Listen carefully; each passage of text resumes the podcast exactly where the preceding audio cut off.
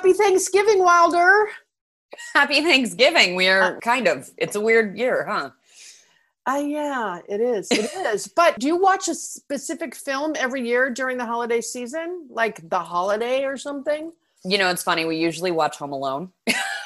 Really? because I grew up with that film. okay, okay. Everybody's got something, you know. I don't know what I watch. I usually, between Christmas and New Year's, I shut my company down and I usually watch all seven seasons of The West Wing while I clean up and I change my passwords and, you know, I multitask. Yeah. don't know, but, you know, it's it's that time of year. We're getting to it, right? Yeah, that's not a specific time of year for me to watch all seven seasons of The West Wing. Okay, well, That- any, That's all any- year. I was just going to say any time of year is good for that, right? So, Yeah. so last week we did the social dilemma, and I have to laugh because you know how you're always like, does anybody say anything or whatever? Yeah. Okay, so here's what I'm just going to read one of the things we got. So Larry G says Hollister a new girl. I, I believe that's you. First time I had zero interest in a documentary you reviewed. Debate was nice, but seriously lacking in anything surrounding film analysis. You should write a white paper on the topic and put it to rest. Fair enough. Uh, you know, it's so funny because it's not really a documentary. It's so important to our future, each and every human being in this country's future. That film is very important to understanding what's happening to us, and no one has any interest, which is, if you think about it, not surprising in the times in which we're living, right? You know, that might be true for our audience. That's not true for my circle. Uh, it was recommended to me by a lot of people. Well, not only Um, that, well, my corporate circle it, around business, they're doing it because you know I'm in social media. Yeah. But my friends aren't talking about it the way they're still talking about like Giuliani. Mhm. And I texted my sister and said, instead of spending all this time watching Giuliani's stupid press conferences, why don't you watch The Social Dilemma? And she said, "Oh, please." You know. No, and she's it feels like homework. I know. it feels yeah. like homework, it and is, I, yeah, and I get that. Yeah. I, I do get that, and I do some, too. some documentaries feel like homework. And, I know. There you go. You know, now also i noticed on your social media that you said whose line is it anyways on hbo oh, I just think we all need a good laugh in that show. what is it i don't even know You've never watched Whose Line Is It Anyway? Okay, so i looked it up so i have a little bit of tidbits around it but what's on HBO? no is this a reboot of it from No, no, no. They just the the old episodes. I was looking for it because I wanted to laugh at something, and that show is hysterical. It's it's an improv show. It it was uh, it started in Uh-huh. the UK, and then in the '90s, um, Drew Carey took it over in the US, and it's just hysterical. They do improv games. okay well it's on hbo if anybody wants it and it ran originally from 1988 to 1998 and there were a lot of stars that went on it Well, I think that's the UK version, but the but in the in the US version, I think it started in it started in the '90s. I know it started in the '90s because Yeah, I was like okay. Cognizant. Uh-huh. well it, Uh, 88 to 98 that would be right because it ran I think that's the UK version though. Okay, then yeah. the US version was in the 90s. okay and then it's rate- been rebooted now with a new host, but some of the original cast comes back for it. Right. And I wanted to um, make a comment about The Crown season four. Ah, Okay. I just finished it this morning, actually. But I think as a feminist, and because Screen Thoughts, you know, it's really women in film, and we're looking at all those kinds of relationships and everything. I have to look into it, and we must review it from that perspective. But the Thatcher Queen Elizabeth relationship was so upsetting to me Huh. on a business level. I can't even tell you. First of all, keep in mind Queen Elizabeth has got, she I think she's on her 11th. It's either a ninth or 11th or something. I, I should look it up rather than make up the number. I don't know the number, but it's way up there. Prime Minister. She's never had a problem with any of them. None of them, including publicly. no, she hasn't privately either. And she, it, the only time she went after somebody publicly behind the scenes was Thatcher. And from the minute the woman walked into her office, she was not happy. And all it reminded me of was, you know, I was I was coming up the corporate ladder in the 70s. And if I wanted help, I never went to a woman. because there was mm, No. only, there was only one chair at the table. Yeah. And you wanted it. Now, by the way, I wasn't like that, but I didn't have a lot. I have mentored a lot of women in my business career. I don't know why I wasn't like that, but in general, women have not necessarily been kind to women in business environment. So now we move on to Thatcher, who, by the way, was also not nice to the Queen. But there are some comments in there, like when Thatcher comes home after her first meeting with the Queen. Now, by, by the way, this is all fictionalized, but it's also based on on true threads of of persuasion in terms of what it was like. So she comes home and she says to her husband, she's much more intelligent and well read and interested than I thought she would be. Which, by the way, what a cut because everybody knows that one thing you can say about, about Queen Elizabeth is she pays attention to what she's doing. Sure. And she says, I think we're going to get along famously, although I'm not sure. And he said, Great, two menopausal women, just what we need. Yeah. I mean, I I honestly cracked up at that line because it was it's so reminiscent of the times. Yeah. I read that scene a little differently when they met. Uh-huh. I thought it Oh, was wait, you've seen it. I didn't know you'd Yeah, watched yeah, I I Okay. finished it last night. Okay. Um I love the royal I know, family. I know, I know. I just I I love the I actually family. don't, but anyway, yeah, we should. Oh, they we'll- fascinate me. I just Well, we'll have like- to review it. But what did you think of that scene? Tell me what you thought of that scene. I thought the queen was actually really hopeful in having a female prime minister for the first time. I think she was looking forward to having a copacetic relationship there. And then Thatcher walked in and told her she's not going to have any women in her cabinet because women don't work well and she can't trust any women. And that was the end of that. well, by the way, and the woman who took her down was the queen. I, I, that's not how the show represented it. Um, Sure I mean, the queen said, "Leak the story," and her sure, but I think that was years before she actually had the vote of no confidence from. no, the vote of no confidence was. I looked it up two weeks later. That is not how they represented it in the show. Yeah, I thought it is how Uh. they did it actually. But also, oh, if there's just read- so much you- that happens in between. Well, I know, but if you read, well, what- that's yeah. because Diana comes back in and it's in the same, you know, because I, I had to go look it up. But if you also read the synopsis of that particular episode, it's episode seven. But if you go and read the synopsis, it says it was two weeks later. The person who brought her down after 11 years of being prime minister. Now, by the way, they probably were looking for an opportunity. I'm not saying they Mhm. weren't, but the queen gave it to her and they really started to poison pen her as soon as the queen leaked which she had never done in the history of her Yeah. monarchy No, I, I get that, but they also they don't show in the show at least any other significant event that she so so disagreed with. And when it came to apartheid, it was it's the event that's worth it, I think. i would agree in my personal belief system that is true. But if the queen's constant desire is that she never ever does that then it's not okay. I mean it's just interesting. And it just made me sick to my stomach. These two women didn't elevate each other rather than, and by the way i don't think thatcher was any better to the queen than she was the queen was to her. But even the way she was treated when she went up to balmoral it you know i mean this woman did not make it easy for prime minister thatcher to understand where she came from with such different divergent backgrounds Sure, I, I think that's true. Also, you know, being a fan of history, Margaret Thatcher is not my favorite leader. I know, me neither. Me neither.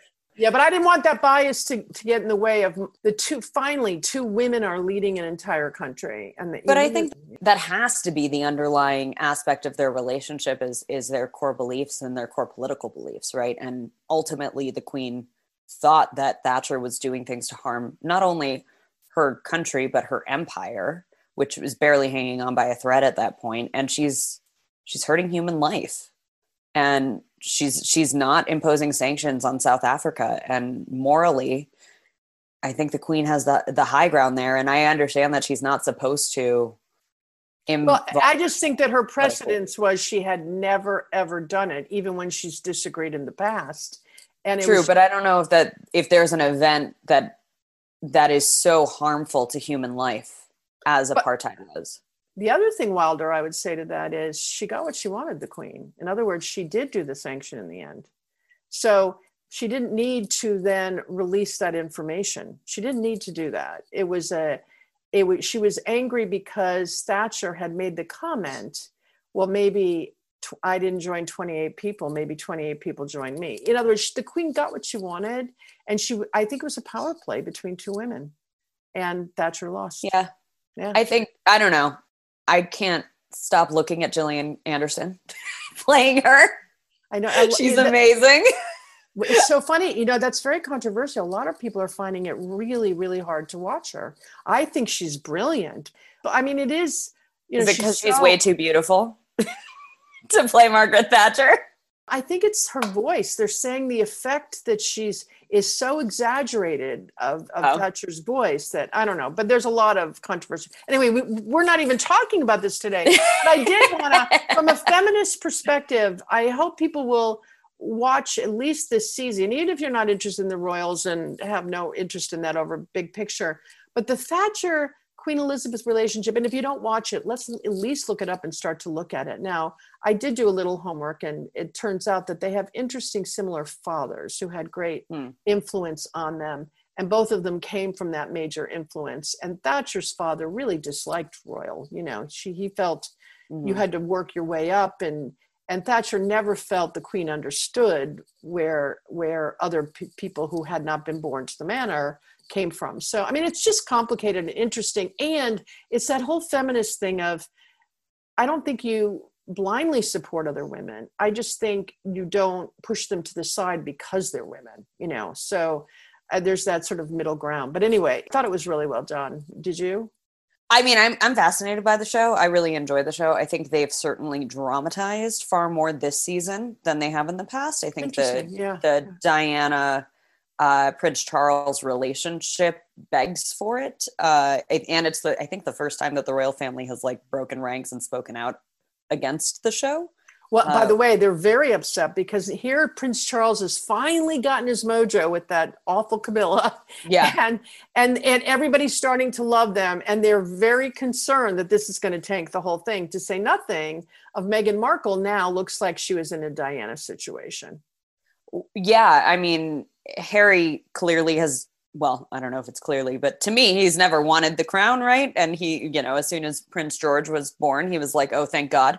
Uh, there's there's is it? very little risk of this coming my Yeah. way. He's no Uh, longer heir and a spare. He's no longer the spare. Yeah. Anyway. Yeah. So, but this week we're going to review The Undoing out of HBO. It's Nicole Kidman and Hugh Grant and Donald Sutherland. So you're already interested, right? And the pilot introduces us to this beautiful family in wealthy, wealthy, wealthy New York. And there's a young woman who comes into the private school that Nicole's child attends, and she wants to be a part of this committee that's doing an auction to raise money. But clearly, her child is there, it seems, on scholarship. She's lower income, but she really wants to participate. And she's really unnerving. She's a young woman, she's very intense. She makes very specific movement to befriend Nicole Kidman's character and kind of tries to intimidate her in some odd ways, but also befriend her. And at the auction, we find out that this young woman's had some something has happened to her. She leaves early, she's upset, and at the end of the episode, it's discovered that she's been murdered. We'll leave it there so we don't do too many Yes. But There's a mystery at the end of the episode that leaves us hanging, and it puts some very likable characters into some shadow and question. And Nicole Kidman's at the center of this mystery, trying to find out what's true and what's not, and her whole world has been flipped upside down. and you know, I always look at the trailer, so I figure if it's in the trailer, we can't go wrong mentioning that. So I think that's in the trailer. yeah, it is actually in the trailer. But also in the trailer is Nicole's husband is eventually arrested for the murder. Who's Hugh Grant? Uh, yeah, which is shocking to her because she feels they had this great marriage. But anyway, so that's we'll we'll sort of leave it there. But let's start with the cast because first of all, Nicole Kidman is father's played by Donald Sutherland. And after the Hunger Games, Hmm. I thought Donald Sutherland passed away. I mean, he was so old in that in that film trilogy that I didn't know he was still around. So I'm so glad to see him looking so young and vibrant. But he played her father in another movie. Do you remember what it is? No. Cold Mountain.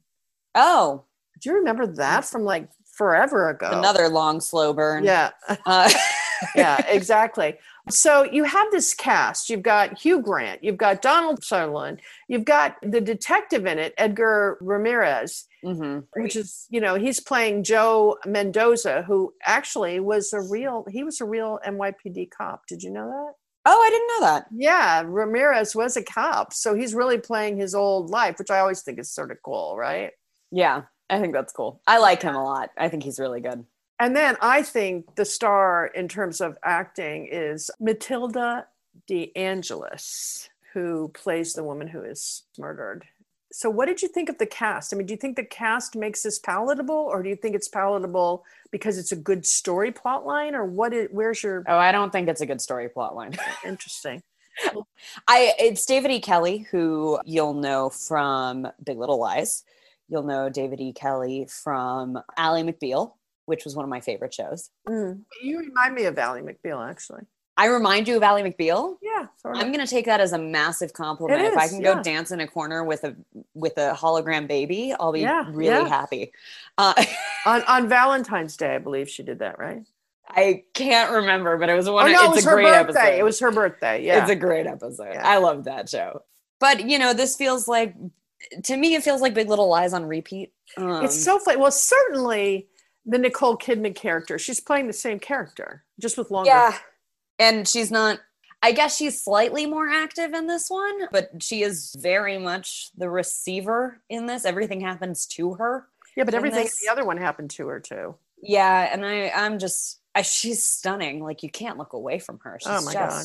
Well, the, you know, the cameras eat, eats her up and it always has. Yeah. But interesting because in Big Little Lies, her best friend was played by Reese Witherspoon. Mhm. And Reese's energy, you know, Nicole was devoid of energy and she was always expressive around this bigger than life Reese Witherspoon next to her. I always felt like Reese was sort of, you know, plugging in the fuel tank and filling her up, you know, and then Yeah. she'd go for a while. Okay. And in this, it's the same thing, you know, because she's got a side. with Lily Rabe. Yes. Yeah, Uh, Lily Rabe, by the way, I love that character in this show. I think she's wonderful. I think she's crazed. She's brilliant. She's all over everything. She drags her kid. in. I mean, but Reese Witherspoon treated her child the same exact way Lily treated hers. It's the same character. Yeah. I have a feeling we're maybe moving towards it not being the same character. Uh, maybe, maybe. But we'll know. see. Yeah, we yeah. don't know. We, this is very much a who done it, and I have lots of theories of who could have done it. Well, we, neither one of us have chosen to watch the end of this, so we don't know how it Right. ends. Right. We've only so seen four episodes. We're right with you. Yeah. And so there's Six. two more episodes of Yeah. six, right? So we don't know who done it. So we can also speculate at this point with who did it. And you don't have to, you know, please know we have no idea. But they're trying to lead us down these paths of it could be anybody. Do you think it's somebody that's already on the screen? I think it has to be somebody that's Yeah. already on the screen. Otherwise, what's the point of the show? I also have a real problem with how they treat Nicole's character. She's supposed to be a therapist, right? And her husband, Hugh Grant, when we're introduced to him in the pilot, he's a child's oncologist. He's a pediatric oncologist. So, first of all, how you can't find a more perfect man. He treats children for cancer. But not Uh, that, he reads them books and he cries and like, Yeah. and he's funny and charming, and and he's he's Hugh Grant, except you know as a doctor who treats children with cancer. And obviously, at the end of the pilot, like all of that's thrown into question, and and who is he really? But you were talking about Nicole Kidman. Nicole Kidman's a therapist, Yeah. right? And we see this in several scenes that she is she's kind of brutal right she she doesn't really suffer fools in her therapy room she gets to the heart of the matter she tells them what they don't want to hear within the truth and challenges their own perspectives yet she's completely incapable of doing that for herself Um, oh, I don't know. I think she talks the talk. I just don't know that she walks the walk.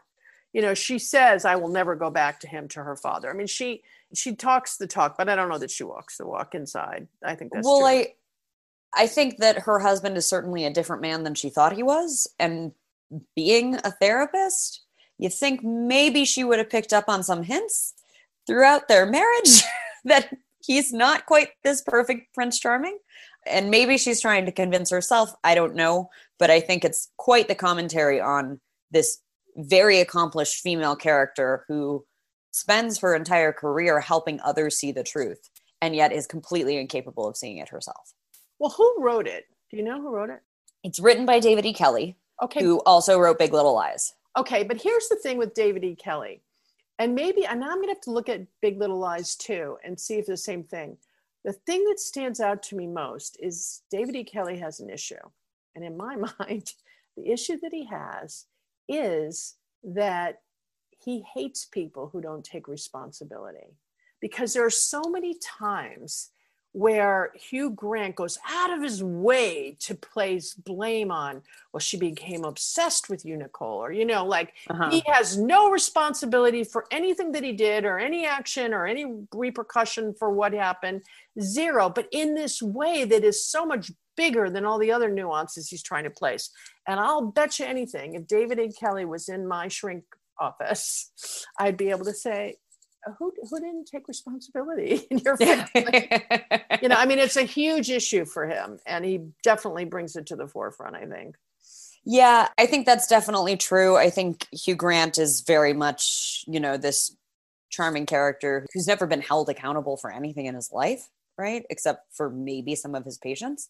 But he's charming and he's been able to weasel his way out of any issue in his entire life. But I also, I'm a little worried, and we've got two episodes left, so we'll find out. But I'm really hoping we're not going towards crazy lady area for this. I'm, I'm really. Since Hugh Grant's the only guy, it could well, no, it could be the f- husband, but we'll see. We'll see what happens with that. Okay, but here's here's my question. Ready? So the the song, the opening song, is "Dream a Little Dream of Me." Mhm. Who sings that song? Nicole Kidman. Okay. Oh, I can't believe you knew that. All right, we're gonna stop. Right Have you now. seen Mulan No, well, I did. Yes. Okay, but Her here's the voice is stunning. we're gonna we're gonna stop right here and we're gonna have you um, listen to nicole kidman telling you why she's singing that song at the beginning and then we're gonna give you the first few lines and we'll put the link to the song in the podcast description because it's certainly worth watching and downloading it's really fabulous so so we're gonna take a moment right here So about a month before we're about to lock picture, Susanna Bier calls me and says, um, I've had an idea. I want you to record the title sequence. And I was like, absolutely not. Um, and then she said, you have to. And then I went, okay.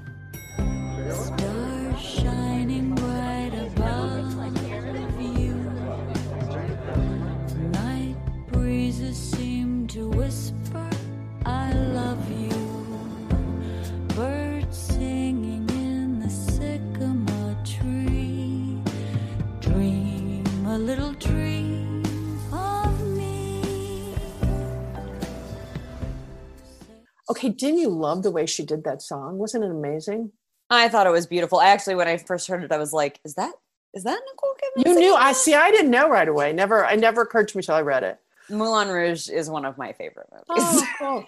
So you think, yeah, I mean, she, ha- uh, look at her portfolio of work. I mean, Nicole Kidman is, I think, one of the greats. I do, you know. well, and Nicole Kidman's company Blossom Films produced this, and so I'm sure she had a big hand in. But didn't she happening. do Big Little Lies too? I think she does the second season of Big Little Lies, but I don't Ah. think she did the first. Uh, okay, good. Uh, well, and also, you know, Reese Witherspoon in the morning show produced that. I mean, when you look at it, it's really one of those sort of interesting. I love that women are producing more and more, and I love that they're producing content for women. I do. I love it. I love it. I love it. Yeah, I'm actually I'm certainly benefiting from that. I work for an actress and we are intent on finding material and it's not just for her to star in. We're very much looking to produce across the board, but it's also to find those roles that women don't get anymore, right? Especially older women. We're really focused on finding material for women over a certain age because those roles don't exist. And there are so many incredible actresses who are, you know, now over the age of playing like young mother or hot young vixen that they can be so much more interesting and actually sink their teeth into a real role. I'm curious about Nicole's intent behind this. I think where this goes will probably shed light onto that. And also, it seems like she's probably got a really great relationship with David E. Kelley and wanted to, and Susanne Exactly. Bier's, a wonderful director. Like, there's a lot of aspects of this that make sense as to why she chose to do this. It just, it does feel a little repetitive with her character from Big Little Lies. Um, so I'm curious if the ending is maybe going to shift that uh, into into some new territory. It'll be interesting to see. But also, I thought it was a great opportunity for Hugh Grant, who doesn't get anything other than the nice guy from, you know. That's not uh, true. Did you watch Very English Scandal? Yeah, yeah. Oh, I loved it. I thought he did was fantastic. Well, he was, but in this, he doesn't look good. He doesn't act good. He doesn't sound good. I mean, I, you know, he's not a likable character. And I think that's really an important moment. You know, I think he needs to do more of that so that he doesn't get, you know, any more hemmed into than where he's been in his career, you know. He's spoken about that actually, that for a long time, all he took were, you know, the rom coms and being that charming leading man. And it really limited his career. And I think now he's looking for those roles Yeah, that allow I him agree. to spread Yeah. his wings a little bit. And he's great at it. I mean, he's a great actor. yeah. He truly is. And his balance with Donald Sutherland, I think, is really fantastic. Now there's a scene, it's right at the beginning too, so we're not giving anything away, but Matilda de Angelis is she's from Game of Thrones, by the way. What character does she play in Game of Thrones? And she's from True Blood in 2008. I watched She's both those shows. How do I not recognize her? Uh, she's in 2011 in Game of Thrones, and she was naked in there. And there's there's a lot of nudity. There's a scene where she's naked and she's in Nicole Kidman's face, and it's very uncomfortable for Nicole Kidman. And it's very uncomfortable. Know, when you're watching it, you're uncomfortable. You know, it's just really in your face kind of nudity. And here's what she said about it. She said her nudity in this series was deployed with intention. Her character always needs to be at the center of attention, and sometimes nudity is just a way to make that happen faster and more easily. She said nudity in this case is really functional to the story. It's not for free, it's not for granted, it's not unnecessary. It's really important to make Grace, Nicole Kidman, feel uncomfortable and the spectator too. You always have to wonder what she will do next. She's really, really unpredictable and she's really mysterious, and her being naked is a statement. And I mm-hmm. thought that was interesting. It is a good way to sort of show that part of her. And I think it worked in a very strong way. I, I thought it really did work. I agree. I think, well, also she's stunningly gorgeous. So that's not hard to do. She is. That is true. Okay. So are you saying, Wilder, you would not recommend this? I don't know. I think there's certainly an audience for it. I got to tell you, this is like the height of white rich people problems. and I have a tough time watching that. But so is Big Little Lies, and people freaking loved it. And like, part of it is the voyeurism, right? Of getting a look into what that life is like. And I think, you know, they certainly, I mean, literally every single meeting that Donald Sutherland takes, I think, is he at the Met? He's at an art museum where he's sitting in front of this beautiful painting and like like he owns the place. And maybe he does. He could own the place. He has that much money. But that's my issue with the show. There's not a lot of diversity. It's very much like these people are so wealthy. They want for nothing and yeah something bad happens in their lives and it's tumultuous it's very cliffhangery it's begging you to click to the next episode to me that feels there's not too much substance underneath that. It looks great. The show looks incredible. All of their apartments are stunning where they live. Every location that they utilize, their wardrobe, everything about it is so beautifully, specifically stylized to this type of life that I think it's definitely interesting. And to watch these people go through something horrific, I think is, you know, some kind of schadenfreude that taps into some deeper desire of all of ours but i don't know that this is something we need to go out of our way to watch i don't know that it's important and i don't know that it's you know dramatically different television Ah. but if you like nicole kidman and you like thrillers mystery thrillers like you'll love this show and there's nothing wrong with the show it's just it doesn't feel like there's anything really new about the show to me Oh, well, nothing new. Okay, here's what's new. I think the way, first of all, you know, I'm from New York City. My child went to a private school in New York City, and and I lived in a way that is not unlike the way they lived. And I don't see that often portrayed properly in the screen. And it is the way it is. At least that was my experience of But is that necessary? I don't know. I do. I, think it is. I think it's a window into something that people can definitely understand in that weird kind of way. But I think part of it is important to see that it can crumble as quickly. You know, you think somebody who's built up that kind of situation, like you think Donald Sutherland, who plays her father, is going to be able to fix it. And I think it's just interesting that, you know, he might not be able to. So, but he definitely has the ability to try. And I think we Yeah. see that, right? He, there's so much more opportunity within this world. There's a strategy amongst the legal team, and I won't get into it so you guys can watch it, but there's certainly the privilege. You see the extent of what money can do for you. yeah, absolutely. But also her father, the museum he's sitting in is the Frick. And the, I think the piece of art he's staring at is important because he's always staring at the same piece.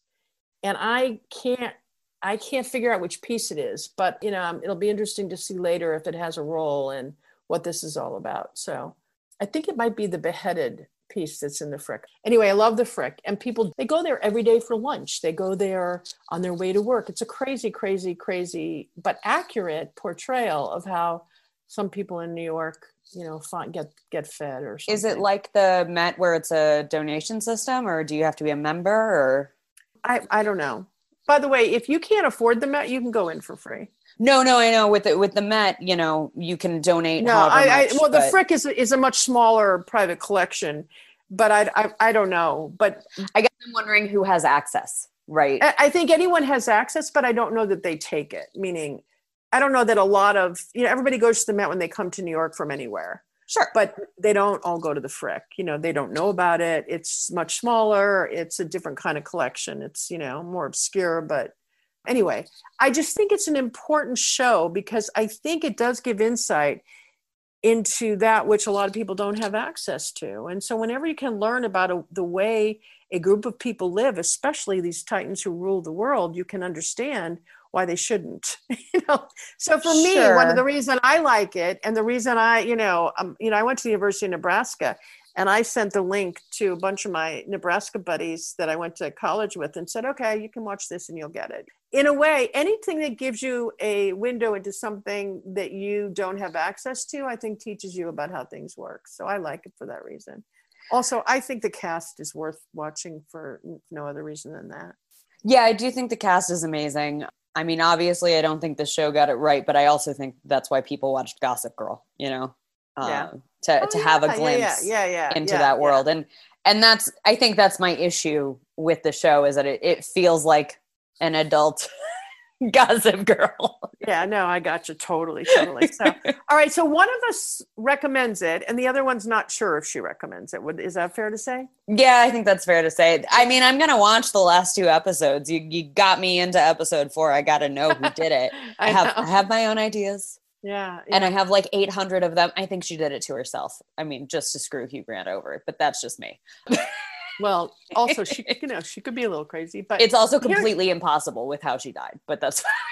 but the other thing is, you know, should this have been a, a one and a half hour movie? Did this need to be six episodes? I don't think so. I mean, I think they don't make these kinds of movies anymore. I know. I agree. You know, and I I think there's a reason for that. Uh, yep, I think they want to keep your attention. Uh, hey, we're going back to the really I boring think. I think also documentary we did last week. But even more important, I think what it does is it amortizes out the cost because the cost to run this, it's six hours. Mhm. Uh, so that would be three movies otherwise. The cost of well, no, I mean they wouldn't have. They were going to do a movie. It would have been an hour and a half or two hours. right. So by virtue of the fact that this is six hours, I think it's more cost effective for HBO or Netflix or whoever's doing these to do these six hour series because they get six hours and the budget for it is less than if they had done three individual films. Yeah, that's true. Actually, I'm working on a, a limited series right now, which which is a similar kind of Yeah, exactly. I asked one of my contacts out in Hollywood, and they said that's absolutely right.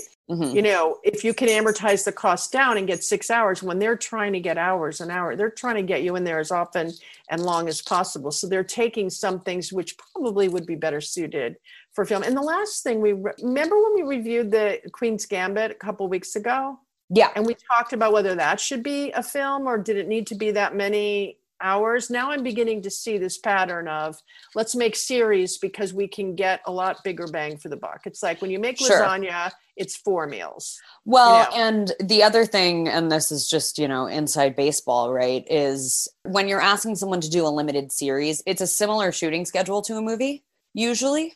So it's a similar amount of time, but you're not asking them to do it for multiple seasons. So it's for one three month period that you're going to need them, but you're not asking them to do it every year, right? For a Yeah. limited series. So they get paid probably similar to what they'd get paid for a movie, maybe a little bit less because it's television, but they have the same amount of work and they end up making six episodes. They get a lot more screen time Yeah, and then they're not asked back for another season unless it's Big Little Lies and they've decided to do it more than once. and by the way, and they should have left it at one. uh yeah, except for Meryl Streep. Any opportunity for me to watch Meryl Streep, I'm going to take it. and she's and she's grateful that you do. So we're gonna we're gonna leave you all with this and look forward to next week. But interesting week. I mean, interesting show, interesting stuff going on. You know. yeah, I think we've all got thankfully a lot to watch while we're cooped up at home. Not I mean, I don't know if you're with your families or not with your families, but while COVID's, you know, striking Yeah. all over the country, Yeah. let's curl up in front of our televisions Yeah, absolutely. So let us know what you're watching over the holidays, and we'll post it. So have a good Thanksgiving, everyone. Yeah.